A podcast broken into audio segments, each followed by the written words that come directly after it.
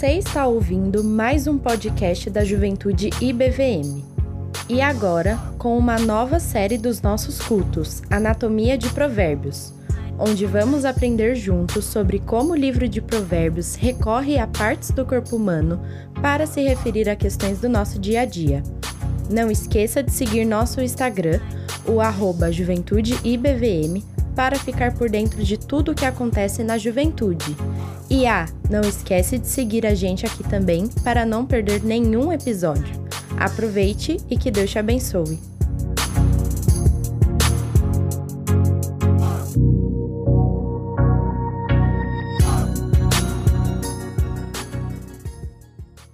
Então, essa foi uma excelente introdução à mensagem. Eu peço que você já fique com o coração focado, com a mente totalmente entregue para o que a gente vai conversar aqui.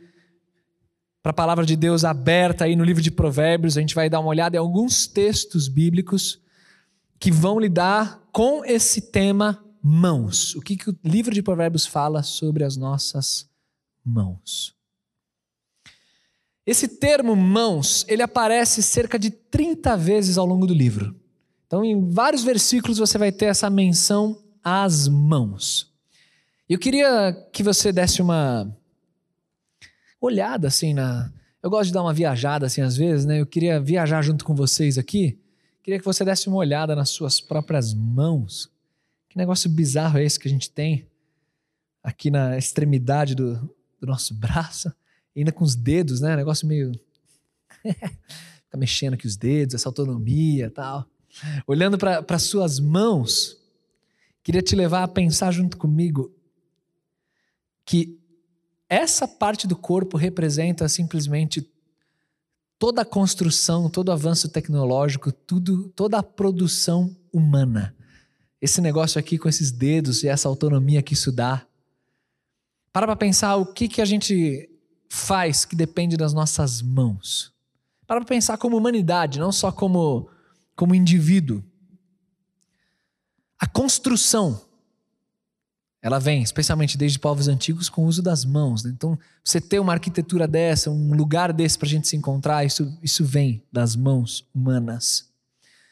A música, né? tocar instrumentos, uso das mãos. Arte, esculpir, desenhar, com as mãos que a gente faz. Se defender. Nós, seres humanos, nos defendemos numa, numa briga, numa situação de perigo, de um animal, do que for, com as mãos. A gente usa as mãos como, como o primeiro recurso ali. Lavar louça, tarefa simples do dia, arrumar a casa, as mãos. Jogar videogame, que tantos de vocês adoram, pensa, uso dos dedos, das mãos. As mãos é o que tornam possível a gente fazer tudo tarefa, dirigir, tudo, tudo do dia a dia passa pelas nossas mãos. E aí eu queria te fazer pensar e sentir bastante compaixão de, de pessoas que por acidente ou por algum motivo, alguma deficiência, ela não tem as suas mãos. Imagina o quanto é difícil executar as tarefas simples do dia a dia. É difícil. As pessoas passam por um desafio único quando são privadas da, das suas mãos, né? E essa parte do corpo, que representa então tudo que a gente, como humanidade, constrói e executa, ela também está contemplada no livro de Provérbios, dentro exatamente dessa ideia. Quando o livro de Provérbios vai usar o termo mãos, ao longo das cerca de 30 ocorrências aqui ao longo do livro, via de regra a gente pode categorizar o uso do termo mãos em dois cenários distintos. O primeiro seria o uso das mãos como sendo algo sinônimo a poder, a domínio. Então, esse é um exemplo disso seria um dos textos que eu amo no livro de Provérbios, que está lá no capítulo 21, por exemplo, no primeiro versículo, quando fala que o coração do rei está nas mãos do Senhor. Então, a ideia de que a gente usa assim culturalmente também no Brasil, né? Alguma coisa, você está nas minhas mãos, né? Tal situação, isso aqui está na, tá na palma da minha mão. Conheço como na palma da minha mão, ou está nas minhas mãos, né? Então, esse texto de Provérbios fala do coração do rei como estando nas mãos do Senhor e o Senhor dirige o coração do rei para onde ele quer. É como um rio nas mãos do Senhor e o Senhor dirige como, como ele quer. E é muito legal, esse texto ele tem implicações para outra área, que não é o propósito de hoje, que a gente está falando sobre mãos, mas ele tem implicações muito legais no, no, contexto de autoridade, de como a gente pode confiar no Senhor, né, na direção da nossa vida. E a ilustração é exatamente essa, porque os homens, eles conseguem, por meios tecnológicos, mudar curso de rios para abastecer cidades, especialmente numa região seca como aquela. Então, da mesma maneira como o homem pega um curso de um rio, com as suas mãos, com o seu trabalho, ele vai lá e muda, Deus também é capaz de fazer isso com o coração do rei. Então a ideia das mãos está. O que está subentendido aí é essa ideia de poder, de domínio. Ou como o livro de Provérbios também vai citar, lá no capítulo 30, no finalzinho, que ele cita é, fazendo uma ilustração, uma comparação com algum, alguns bichinhos pequenos e a importância que eles têm. E aí ele fala da lagartixa, de um animal pequenininho que você com as mãos pega, mas ainda assim ela está nos palácios dos reis. Então, essa ideia da, da mão como sendo um, um, exemplo, uma ilustração de domínio e de poder. Então, nesse sentido, a gente vê isso na, nas Escrituras. E, ao mesmo tempo, a gente vê também as mãos como sendo sinônimo de ações, de modo geral, realizações da nossa vida, e especialmente voltadas ao trabalho.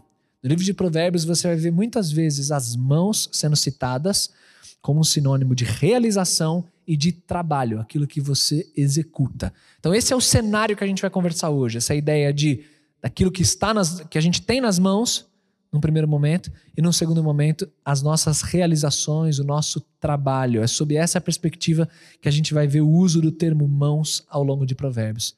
Então, gente, diante disso, queria te pedir mais uma vez para baixar sua cabeça, focar o coração e vamos deixar o Espírito Santo nos conduzir. Pai, eu te agradeço pela riqueza da tua palavra e te agradeço por esses louvores que juntos te oferecemos. Te agradecemos porque a gente está com a tua palavra aberta e a gente lida com todas as implicações de ter a tua palavra aberta. Tua palavra aberta significa que a gente quer ouvir, quer aprender e quer colocar em prática. Então, assim como semana passada nós conversamos sobre a a essência das coisas, sobre quem nós somos, sobre a profundeza do nosso coração. Hoje, tua palavra vai nos ensinar sobre as nossas práticas, nossas realizações. E eu peço, por favor, que o teu espírito nos ajude a pensar, a refletir e a executar aquilo que está em nossas mãos de uma maneira que te traga verdadeira adoração. Eu te peço isso e te agradeço em nome de Jesus. Amém, Pai. Se essa primeira noção que eu trouxe para vocês é de poder, de domínio, quer dizer, as mãos representam isso, é aquilo que você tem nas mãos, te convido então a abrir um texto que vai já ser o primeiro tapa da noite, que a palavra de Deus faz isso conosco, né? Então, o texto de Provérbios, capítulo 3, no verso 27. Ele diz assim: Não deixes de fazer bem a quem merece, estando em tuas mãos a capacidade de fazê-lo. Não digas ao teu próximo, vai e volta amanhã que eu te darei, se já o tens contigo hoje. Então é esse versículo traz essa ideia de mãos como aquilo que está dentro das minhas habilidades, das minhas capacidades. Algumas traduções trazem como é, em tudo que for possível. Isso que a tradução trouxe, em tudo que for possível, literalmente no texto hebraico é aquilo que está em tuas mãos. Então, se está ao alcance das tuas mãos, se está sob o domínio, sob o governo das tuas mãos, empregue isso para ajudar o próximo. Não seja omisso. Não subestime o que Deus pode fazer por meio daquilo que está ao alcance das suas mãos. Essa é a ideia do texto. Na hora que eu, que eu me deparei com esse versículo, dentre tantos outros de provérbios, né, mas quando eu me deparei com esse, essa, essa temática né, de mãos tal, na hora minha mente foi lá para Êxodo. Eu queria que vocês observassem comigo quantas vezes em Êxodo capítulo 4 Deus fala sobre mãos com Moisés. Só a título de ilustração aqui. Vai lá para Êxodo 4. A gente vai passear aqui na Bíblia, hein, gente? Em Êxodo 4 é aquele texto do diálogo do Senhor com Moisés quando Deus está comissionando Moisés para ser o libertador ali de Israel, para executar os desígnios dele. E Moisés está morrendo de medo, tremendo na base e querendo de todo jeito arranjar uma desculpa para não fazer nada. Que ele não, não dá conta dessa, da grandiosidade da tarefa. E aí, no capítulo 4, a partir do verso 1, observa aí, a partir do verso 1 até o verso 17, quantas vezes Deus fala dessa temática de mãos. Acompanha aí comigo. Deus responde a Moisés no verso 1, né? É, é, desculpa, Moisés responde a Deus falando assim: as pessoas não me crerão, não ouvirão a minha voz, porque dirão: O Senhor não te apareceu. E aí o Senhor lhe disse: O que é isso na tua mão? Ele disse: Uma vara. Um cajado, né? E aí, na sequência, Deus manda ele lançar na terra, ele faz um milagre com aquele cajado. E ele fala assim, né? É, estende, no verso 4, estende a tua mão e pega a cauda daquela serpente, né? A vara se torna uma serpente, que é um, que é um, um milagre que, que Deus faz. Aí no verso 6 ele vai fazer um segundo milagre, de novo envolvendo as mãos. E disse-lhe mais o Senhor: Põe agora a tua mão no teu seio. E tirando, a mão dele estava leprosa, branca como a neve. Verso 7: E disse: Torna a pôr a tua mão no teu seio. E tornou a colocar a sua mão no seu seio. Depois tirou-a, e eis que se tornara como a sua carne novamente. E aí Deus usa esses sinais para mostrar para Moisés que dentro das possibilidades dele, dentro da vida dele, do que ele tinha ali em mãos, Deus agiria e traria libertação para o povo. Mas me chamou a atenção a pergunta que Deus faz para Moisés: o que você tem na tua mão? O que é isso aí? É uma vara? Vamos usar essa vara então, não tem problema. Agora pega a tua mão, põe no peito, tira. Deus faz também dois milagres envolvendo mãos para mostrar para Moisés e mostrar para o povo que é com mão forte que Deus tiraria aquele povo do Egito. Então, assim, isso me faz pensar dentro dessa ideia de poder, de domínio que as mãos trazem, né? aquilo que eu tenho nas mãos, aquilo que está ao meu alcance. Como que eu, que eu posso deixar Deus me usar? Como que eu posso me dispor a Ele e falar, Senhor, o que eu tenho ao alcance das minhas mãos, o ferramental que eu tenho é isso aqui. E eu, assim, humildemente, humanamente falando, eu não, eu não sei como é que, que isso pode ser de grande valia no teu reino. Eu acho que a habilidade que eu tenho com as minhas mãos e o que eu tenho em volta é, é, não é nada demais. Assim, eu olho ao redor, na verdade, eu vejo várias pessoas sabendo muito melhor, mais do que eu, tendo mais habilidades do que eu. Mas, Senhor, o meu coração está aqui, e as minhas mãos estão aqui. E eu não quero me omitir do que o Senhor está fazendo no mundo. Quero que o Senhor me use. Essa é a oração que eu queria levar vocês a fazer. Naquilo que você tem, nas tuas mãos, com a habilidade que você tem, com o que tiver aí. Sirva a Deus com as suas mãos, não se omitindo, como a gente leu lá em Provérbios capítulo 3. Só que essa é a primeira ideia que eu trouxe, poder, domínio, mas tem a segunda ideia, que inclusive é mais comum e mais presente no livro, que é a ideia de mãos como sendo exatamente uma metonímia para realizações, para os atos. Né? Então, o texto vai usar o termo mãos para se referir não à, à parte física, mas para se referir àquilo que você faz. Então, ele, o, o Provérbios faz muito isso, né? Ele fala de língua para se referir não ao órgão, mas às palavras. Da mesma maneira, ele usa mãos não para se referir a, a literalmente as mãos, mas aquilo que você faz.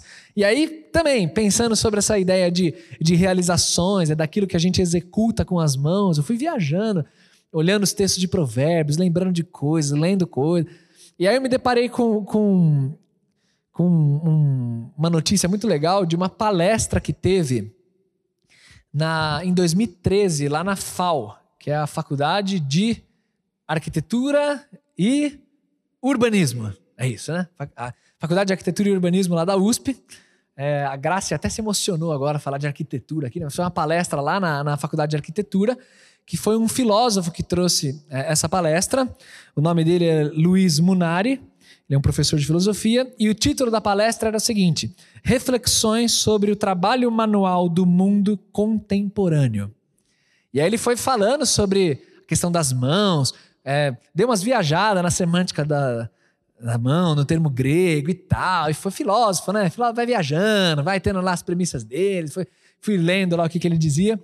E aí, no finalzinho, me deparei com, com um parágrafo muito legal, que, que o que ele argumenta é o seguinte, que a gente foi como sociedade, cada vez mais criando mecanismos para otimizar né, o, o, trabalho, otimizar as nossas relações e, e colocando, então, depositando sobre aparelhos, de maneira bem mecânica, o, no, o nosso trabalho. Né? Então agora você aperta um botão e a coisa acontece.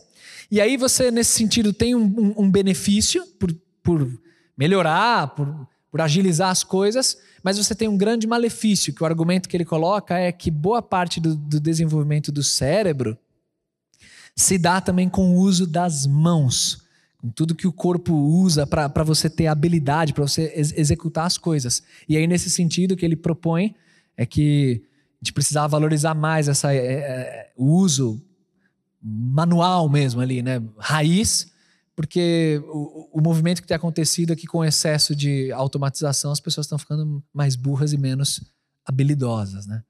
Achei bem curioso isso. Mas como ele atrelava isso à ideia da mão, a palestra era sobre o uso das mãos. E, e dentro dessa argumentação de que boa parte do que a gente faz é com as mãos, é, é bem curioso pensar nisso. Já fui me lembrando viajando, falei de arquitetura, a Grace gostou, agora vou falar do negócio que o Nakli vai gostar. Que é, me lembrei de quando eu era criança, e da história que eu cresci ouvindo do, do Ayrton Senna. Da, daquela corrida clássica do Ayrton Senna, um dos maiores esportistas brasileiros, que lá no, no GP de 91, aqui no Brasil, quando o Senna ganha, isso está documentado, é muito legal, nossa, é emocionante. O cara ganha aqui no Brasil com só a sexta marcha, deu um problema no câmbio do Senna, e ele só tinha a sexta marcha. Você tem noção do que é isso? Um corredor de Fórmula 1, o cara correr só com a sexta marcha. O cara estava em primeiro lugar, disparado, e aí o segundo lugar veio tentando chegar no Senna, e ele só com a sexta marcha, tudo manual, era outros tempos né, de Fórmula 1, e ele consegue segurar o carro nas curvas. Ele termina a corrida, ele consegue terminar em primeiro lugar, a distância ficou bem, bem próxima do segundo lugar para ele. E ele termina, só que ele termina esgotado fisicamente, atendimento médico. 20 minutos depois ele sobe, ele não consegue nem erguer o troféu. Por, por causa desse, desse esforço ali com, a, com a, segurar o carro nas curvas, o câmbio e tudo mais. E, e você vê a genialidade do cara, né? Isso é um piloto, né? O cara sabe, de maneira hábil, com as mãos ali guiar o carro. Não precisa ser só a questão mecânica, mesmo quando tudo, tudo deu ruim lá no meio da corrida. Então é, é, é mais ou menos nesse sentido de que a gente valorizar o uso, o uso das mãos, né? E as mãos como sendo essa coisa de executar, é, um, uma metonímia para aquilo que a, gente, que a gente realiza, né? Mas cena era, era genial, impressionante. E aí, ao longo de Provérbios, a gente vê a mão sendo citada como exatamente essa ideia que eu estou trazendo, de execução de tarefas, e especialmente relacionada ao trabalho. Então eu queria ver com vocês três textos. Dá uma olhada comigo no, no capítulo 10. Provérbios 10, verso 4. O que trabalha com mão displicente empobrece, mas a mão dos diligentes enriquece. Esse é um princípio geral. Quem é diligente no seu trabalho é bem sucedido. Quem é relapso, quem é negligente, trabalha com uma mão preguiçosa, não, não vai para frente, não consegue se desenvolver, não consegue crescer pensando em trabalho, em mercado e tudo mais. Provérbios capítulo 19, vai um pouquinho para frente comigo. Verso 24.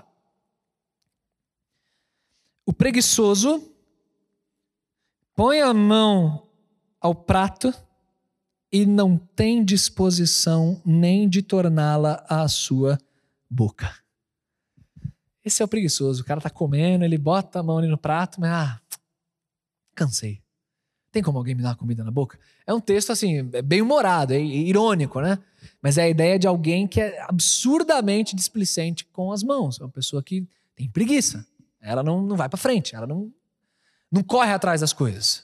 E mais um, capítulo 21, verso 25.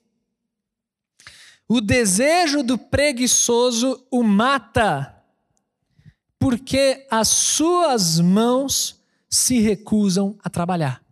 Então ele quer as coisas, ele quer determinado, determinada posição, chegar em determinado lugar, mas isso o mata, esse desejo o mata, porque as mãos deles são amarradas, são mãos preguiçosas, são mãos que não correm atrás de executar com qualidade aquilo que está diante dele. E, gente, assim, não fiquem chateados comigo se eu pesar um pouquinho demais aqui, mas público jovem, né? Então vocês todos estão em começo, determinada etapa da, da carreira, pensando em mercado, cada um está numa etapa diferente, mas todos relativamente no início, né? Considerando tanto de tempo que vocês têm ainda pela frente. E é impressionante como eu tenho ouvido de pessoas mais velhas, como pastor, estamos sempre conversando, comentários gerais, né, genéricos do tipo assim, meu, essa geração não dá, cara, a galera não trabalha não, a galera não tá, a galera não tá acostumada a, a, a, ao batente não. A galera não quer trabalhar, reclama de tudo, tem opinião sobre tudo, não, não corre atrás das coisas, acha que as coisas vão cair do céu. Como a gente ouve esse tipo de, de discurso, né? E eu não quero aqui ficar reproduzindo os velhotes falando assim, né? Porque é na minha época, porque é a geração.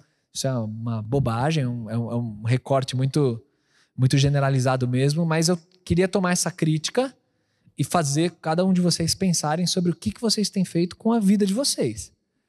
A gente está numa pandemia. Dei risada com um de vocês quando me falou assim, pastor, tanta época da história, por que Deus coloca uma pandemia bem na minha juventude, né? Dei risada porque, ok, vocês foram premiados aí com uns 20 e poucos tendo uma pandemia, mas mesmo em meio à pandemia, dá para você não ficar parado. Dá para você seguir em frente, dá para você continuar construindo coisas. E nesse sentido, eu queria que vocês aproveitassem exatamente o vigor da idade que vocês têm e não se acomodar. Pega o livro de Provérbios, pega o tanto de referência que tem sobre trabalho. Isso é um desafio que eu te faço, até devocional. Uma coisa que eu gosto muito de fazer com Provérbios é escolher uma temática e e capítulo a capítulo, versículo a versículo, separando os textos de acordo com aquele tema. Não pegar algo pronto, eu fazer. É muito legal. Você que está no mercado, tá, pensa sobre trabalho. O que, que Provérbios fala sobre trabalho? É muito legal, é muito enriquecedor. São conselhos absurdamente preciosos. Mas nesse sentido, você tem um futuro aí na tua frente, você tem um monte de coisa que você está envolvido, projeto, na empresa, perseguindo estágio, está tentando, faculdade, tentando se formar, lidando com a pandemia. Cara, o que você tem planejado para os próximos anos, para os próximos meses? Como é que você se, tem se enxergado? Quanto que você tem se dedicado à sua própria área de atuação? Ou você está levando meio empurrando, só para só para terminar? Terminando está bem. Cara, é o teu futuro que está em jogo. É princípio do Senhor. O que você faz com as mãos, no seu contexto de trabalho, também é adoração a Ele. Você se lembra do texto de Colossenses capítulo 3? Eu faço questão que você abra esse texto. É um texto muito forte no contexto de trabalho. Colossenses 3 é uma orientação a escravos, né? A gente tem que lembrar que o Império Romano estava debaixo ainda da, da escravidão. E o que Deus fala para os escravos em Colossenses capítulo 3, abra comigo aí, é o seguinte, lá nos versos 22 até o 24. Colossenses 3, 22 a 24. Vocês, servos, obedeçam em tudo aos seus senhores segundo a carne, não servindo só na aparência, como para agradar aos homens, mas em simplicidade de coração, temendo a Deus. E tudo que vocês fizerem, façam de todo o coração como ao Senhor e não a homens sabendo que receberão do Senhor o galardão da herança, porque é a Cristo o Senhor que vocês estão servindo. Sabe o que esse texto ensina, cara? Para um escravo, mesmo no contexto de injustiça, o que esse texto ensina é que tudo o que nós fazemos com as nossas mãos, nós oferecemos a Deus como adoração, inclusive o nosso trabalho. O escravo, ele não está servindo aquele senhor terreno e a qualidade do serviço dele não é de acordo com o que o senhor terreno dele vai dizer. Então não é aquele tipo de situação em que quando o chefe está perto, quando o chefe pede, quando existe alguma, algum potencial, é, uma, alguma potencial oportunidade de visibilidade, eu vou lá e faço. Mostro como eu sou um bom funcionário, como eu mando bem, como eu resolvo. Quando rola aquela cobrança, o chefe tá bravo. Ah, beleza, vamos lá, a gente faz. Agora, quando eu posso dar aquela encostada, dar aquele migué, quando eu posso fazer meio meia boca, porque afinal, isso aí não. Já estou cansado de fazer, já estou vendo como é que funcionam as coisas aqui. Então eu, eu vou fazendo meia boca. E o que Colossenses 3 diz é que o referencial de qualidade nosso não é o nosso chefe terreno, é o nosso chefe celestial. E nesse sentido, esse é um princípio, gente, que a, que a reforma protestante ela trouxe de maneira muito forte. Lutero falou muito sobre isso e Calvino também falou muito sobre isso, sobre a ideia da, do trabalho como sendo uma benção. Nós sabemos pela palavra de Deus que a relação do homem com o trabalho foi maculada com a queda. Aquele trabalho que anteriormente seria feito em harmonia, porque Deus deu ao homem a tarefa de ser mordomo do jardim, mordomo da criação e tudo mais. Aquilo que seria que era harmônico até então, a partir de Gênesis 3 nós temos a maldição em que Deus fala que agora a terra vai produzir cardo, abrolho, espinho, você vai suar para conseguir o pão. Então o trabalho, ele se torna penoso, ele se torna difícil. Mas ele não é menos celestial por conta disso. Ele é penoso. Às vezes é uma tortura mas ele é instrumento de adoração. Porque o trabalho foi o que Deus colocou o homem desde o início na terra, pedindo para ele trabalhar, para ele cuidar da criação. E o seu trabalho, cada um de vocês está num setor, está numa área, ah, uns ainda sem trabalhar, querendo trabalhar, sonhando, buscando uma formação. Mas ninguém pode esquecer que o trabalho ele, ele tem uma função para a sociedade. Cada um de nós, cada, cada empresa, cada coisa, você tem uma função social. A sociedade, a máquina gira passando também por você. Você é uma pecinha dentro de uma função social. E, cara, eu quero adorar a Deus dentro do que eu estou executando ali no, no, no, detalhe. Eu preciso resgatar. Esse é um princípio lá da, da reforma sendo enfatizado isso. Eu quero resgatar o trabalho como sendo uma bênção e não essa coisa da maldição, da tortura. Uma coisa muito legal que a gente vê também nessa perspectiva luterana é a, a ideia de que todos nós somos vocacionados. A palavra vocação ela é muito usada no contexto religioso, né? Então o pastor ele tem uma vocação, o sacerdote e tal. Mas a gente tem que se lembrar que a gente é sacerdote. Cada um de nós é o sacerdócio universal. Todos nós somos sacerdotes do Senhor. Todos nós levamos a palavra adiante. E nesse sentido, no seu contexto de trabalho, essa é a vocação que você tem. É onde você está. Para tanto ser uma luz do Senhor em termos do evangelho, de pregar, de falar, de viver, mas não só para isso. Você não está lá no trabalho só para falar. Você está lá também e a tua vocação é executar da melhor maneira possível que você tem nas mãos, lidando do melhor jeito possível com o produto que está passando nas suas mãos. Você vai executar, porque o Senhor é o criador das suas mãos com habilidade, com destreza, com sabedoria. Eu sei que é difícil lidar no ambiente do trabalho, tem pressão, tem gente querendo passar rasteiro no outro, tem gente querendo se encostar em você. Então, tenha sabedoria para saber dizer os nãos necessários, os sims necessários, as brigas que você vai para cima, aquelas que você não vai. Mas seja como for, o que passar na tua mesa, o que passar nos teus dedos, você vai mandar bem. Você vai dar o teu melhor. E você vai mandar bem, não é por causa do, do crápula do teu chefe, especialmente se ele for um babaca, desculpa falar assim. Mas você vai mandar bem porque o teu chefe é Deus. E o que você faz é para ele. Então eu vou fazer o meu melhor. Eu vou deixar isso aqui organizado. Eu vou mandar bem nisso aqui. É para ele que eu faço. Se as coisas estão erradas aqui na empresa, se eu não concordo com o andamento disso aqui e daquilo, se eu estou tendo que de novo participar de uma reunião imbecil que eu não precisava estar aqui, perdendo minha tarde. Vamos lá, vamos aguentar, vamos lidar com essas injustiças, como os escravos lidavam. Mas ainda assim, passou na minha mão, eu vou dar o meu melhor para Deus. Eu vou fazer para Ele. Essa é a minha vocação. Essa perspectiva sobre o trabalho é muito importante. Porque aí você vê como a Bíblia ela não tem a ver com o sábado à noite, ela não tem a ver só com o domingo, né, na hora do culto. Ela tem a ver com o teu contexto, com a maneira como você está estudando, com as coisas que você está construindo, com os projetos que você está olhando. Cara, não se encosta não, não se acomoda não. Porque eu tenho visto de gente acomodada, encostada, não, não realiza nada, não vai para frente, não, não persegue, acha que as coisas caem do céu. Cara, não faz isso. Deus te deu total condição de você ir para cima, de tem esse ânimo aí, tem essa força. Mande bem com aquilo que Deus colocou diante de você. Agora, as mãos aqui em Provérbios, elas ultrapassam até essa ideia do trabalho, da profissão, da preguiça, que a gente precisa deixar de lado, né? Gente, eu luto demais com preguiça. Meu Deus do céu, preguiça é uma dificuldade muito grande minha. Eu sou tão preguiçoso que eu, que eu me lembro, deu. Lá no seminário teve uma, uma matéria, era. Acho que era ética. Não me lembro se era matéria de ética que teve esse trabalho. Faz tanto tempo já. Acho que era em ética.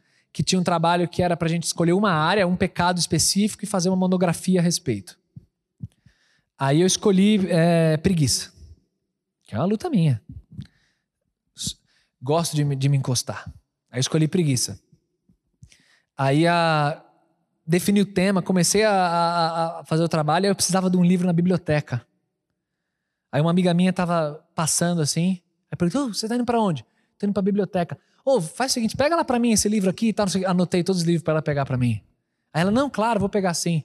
Cara, ela estava indo embora, eu já pensei, mano, tô fazendo trabalho sobre preguiça. Tipo, tô pedindo para ela pegar para mim o negócio. É, é, durante o trabalho. Tipo, é, o pecado se manifesta até é, é, fazendo o negócio. Então, perceba as áreas que você tem dificuldade e, e, e coloque as suas mãos à disposição do Senhor. Mas eu estou argumentando que é mais do que só esse contexto do trabalho e da preguiça. Provérbios vai lidar com as mãos no sentido de realizações, no âmbito geral. E aqui eu tenho um texto voltado especialmente para as mulheres. Ele serve para os homens também, mas a aplicação primária é para as mulheres. Provérbios capítulo 14.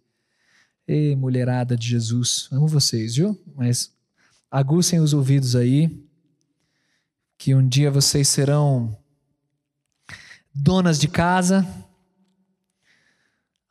Uma já é aqui presente, pelo menos uma aí, né? Recém, recém, recém casada. Então vocês serão, então ouçam com muita atenção esse texto. Capítulo 14, verso 1.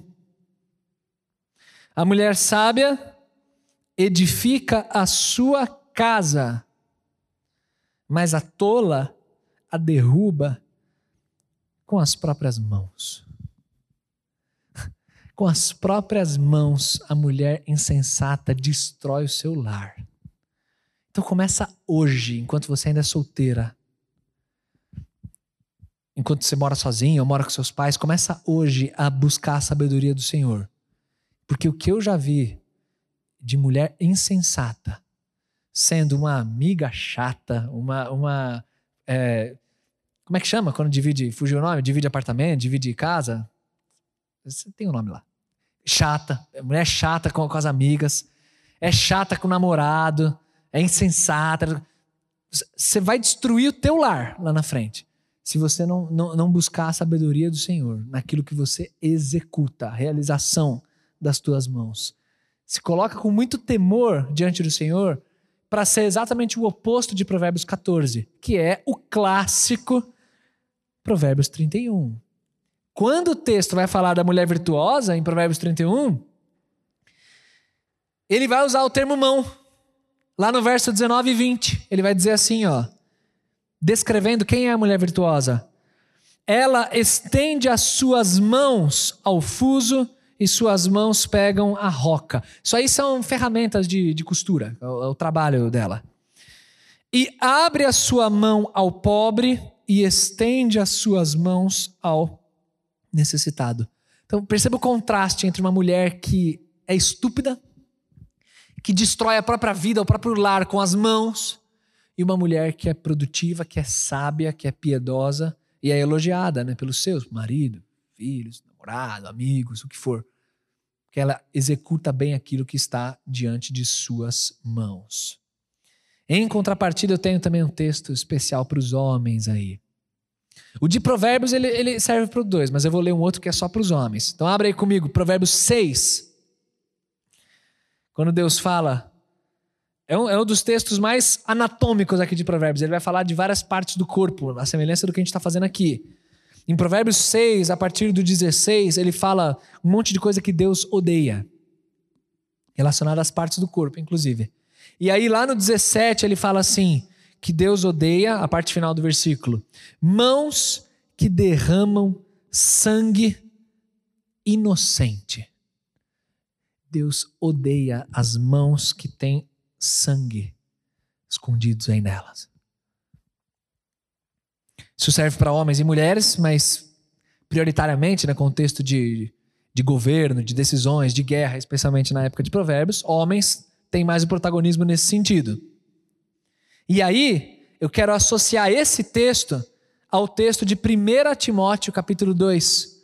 Lá no verso 8, quando Deus está falando sobre o culto público e a atitude que os homens deveriam ter naquele culto, e aí é para o homem sexo masculino, né, o macho aí. 1 Timóteo 2, verso 8, quando diz assim: Quero, pois, que os homens orem em todo lugar, levantando mãos santas, sem ira e sem contenda. Aqui é uma referência aos homens mesmo, que as mulheres, depois ele vai falar outras coisas nesse capítulo de Timóteo. Qual é a ideia do que eu estou trazendo aqui para vocês? As mãos, elas representam as realizações. Quando você está na igreja e você canta, estarei com mãos levantadas a ti, e esse gesto de levantar as mãos ele não é um gesto assim coreográfico. Ele não é uma coisa só performática para dentro do universo gospel como funciona. Né?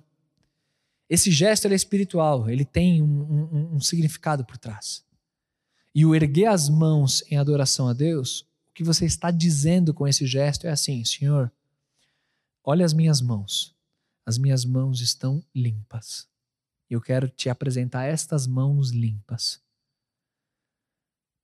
Limpa pelo quê? Pelo perdão que ele dá, pela graça dele, pela busca honesta, pela piedade, pela integridade. É nesse sentido. Senhor, minhas mãos estão limpas. Eu te adoro com os lábios e te adoro com as mãos. Minhas mãos não estão manchadas de sangue, de ira, de contenda, de pecado. Eu não estou carregando aqui para a hora do culto, na minha semana, um monte de treta, um monte de situação que eu, que eu fui protagonista, não resolvo e beleza, passa e eu tô aqui na hora do culto mostrando as minhas mãos nesse gesto gospel. As implicações disso são muito sérias. Deus quer uma adoração genuína de lábios e de mãos, naquilo que você executa. Então, meu amigo, para a gente caminhar aqui para o nosso, nosso final, semana passada a gente martelou muito a ideia do coração. Hoje a gente está martelando muito a ideia da execução, da prática, daquilo que, que Deus está colocando diante de mim. Último texto que eu quero ler e tirar uma, um aprendizado dele aqui de Provérbios. Está lá no capítulo 17. Provérbios 17, verso 16. Eu acho muito legal essa passagem. Ela fala o seguinte: De que serviria o dinheiro na mão do tolo para adquirir sabedoria, visto que ele não tem entendimento? O que eu vejo nesse texto é que o tolo, ele pode ter nas mãos a melhor ferramenta de todas. Mas ainda assim isso não vai servir de nada. Mesmo com dinheiro, porque ele simplesmente não se interessa pela sabedoria. Ele não se interessa pelo que o Senhor tem a dizer. Então, essa melhor das ferramentas, o dinheiro, o dinheiro é uma excelente ferramenta. Na mão do tolo não vai servir de nada. E aí, eu quero fazer esse paralelo conosco. Perguntando mais ou menos como Deus perguntou para Moisés: o que, que você tem na mão? E o que, que você vai fazer com o que você tem na mão? O que, que as suas mãos carregam de história, de realizações? O que, que você tem feito? Na sua vida, pelos outros, pela igreja, pelo Senhor, no trabalho. Cara, você pode estar numa excelente faculdade, excelentes cursos, excelentes ferramentas, idiomas, um bom currículo que você está perseguindo, está correndo atrás de muita coisa. Legal, se, se você não se enquadra como preguiçoso, legal que você está super correndo atrás das coisas. Mas ter todo esse ferramental nas tuas mãos, com um coração estúpido, distante do Senhor, encarando Deus como uma adoração em um horário no fim de semana, essas ferramentas não servem de nada. Você não vai produzir nada que é eterno com elas. Você vai ficar simplesmente sendo mais um correndo atrás do vento. Então, coloca o teu coração de verdade na presença de Deus e falando: Senhor, que eu, o que eu tenho na minha mão, na minha mão hoje é isso aqui, isso aqui, isso aqui está ao meu alcance, isso é o que eu tenho feito, estou tentando ir por aqui. Ora a Deus, apresenta a Ele tuas ferramentas e fala: Senhor, assim como a tua palavra ensina, eu quero levantar ao Senhor mãos limpas, que não são displicentes, não são preguiçosas, mãos de fato é, é, operantes né, no teu serviço, operantes naquilo que eu faço. Eu quero ser reconhecido por ser uma pessoa que faz as coisas para a tua glória. Vamos orar. Deus, tudo isso que a gente trouxe com a tua palavra aberta, eu não tenho capacidade de, de entrar no, no coração de ninguém ou de, ou de trazer à mente de, de ninguém os detalhes do que precisa ser alterado, onde que a adoração precisa ser dada de uma maneira mais intensa. Mas eu creio totalmente no Senhor.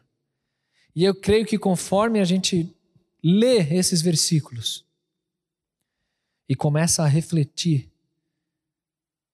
sobre o que nossas mãos têm tocado, o que temos feito com as nossas mãos e o que temos te apresentado na execução de coisas que o Senhor colocou diante de nós. Eu creio que o Senhor tem total capacidade de nos fazer mudar a mente, perceber os nossos pecados, a nossa preguiça, a nossa displicência. Perceber onde não temos te enxergado e não, e não temos te oferecido o trabalho das nossas mãos. E Senhor nos ajuda. Nos ajuda a, a ter uma percepção correta, a não ficar elaborando sonhos é, bem mirabolantes e usando isso tudo como desculpa para para não, não exercer um trabalho simples que o Senhor tem colocado diante de nós. Então não deixa nenhum dos teus jovens aqui perder vigor, perder tempo e, e, e, e se acomodar. Nos ajude a te oferecer a nossa profissão, nossos estudos, tudo que a gente faz como adoração também, não só aquilo que a gente diz. Nos ajuda a ter obras que são tidas pelo Senhor como boas obras, que é para isso que o Senhor nos criou para reproduzir o teu caráter. Então nos ajuda a reproduzir isso lá lá no contexto do, do trabalho, da faculdade, das amizades, nos ajuda a reproduzir as tuas boas obras. Nos ajuda a que as pessoas olhem para nós e, e, e tenham admiração, tenham elogios, e que tudo isso, no final das contas, sirva para glorificar o teu nome, para que as pessoas saibam que é por causa da integridade, da piedade, do amor ao Senhor que a gente faz o que faz. Então, nos ajuda, Senhor, a, a ter as mãos sempre limpas no sangue do teu filho, na fé genuína. E a partir disso que o Senhor tenha muito prazer com aquilo que tem visto cada um de nós produzir. Muito obrigado, Senhor, pelo culto. Muito obrigado por tantas mãos que estão envolvidas para um culto como esse público acontecer. Abençoa, Senhor, cada um que está servindo em ministério, cada um que tem dedicado as mãos ao Senhor. Honra, por favor, honra o cansaço, honra o sacrifício, honra essa disposição. Para que o Senhor seja sempre glorificado aqui na tua igreja, eu te peço. Recebe, Senhor, a nossa adoração, que a gente te oferece em nome e na autoridade de Jesus. Amém, Pai. Amém, gente? Use as suas mãos em tudo para a glória de Deus.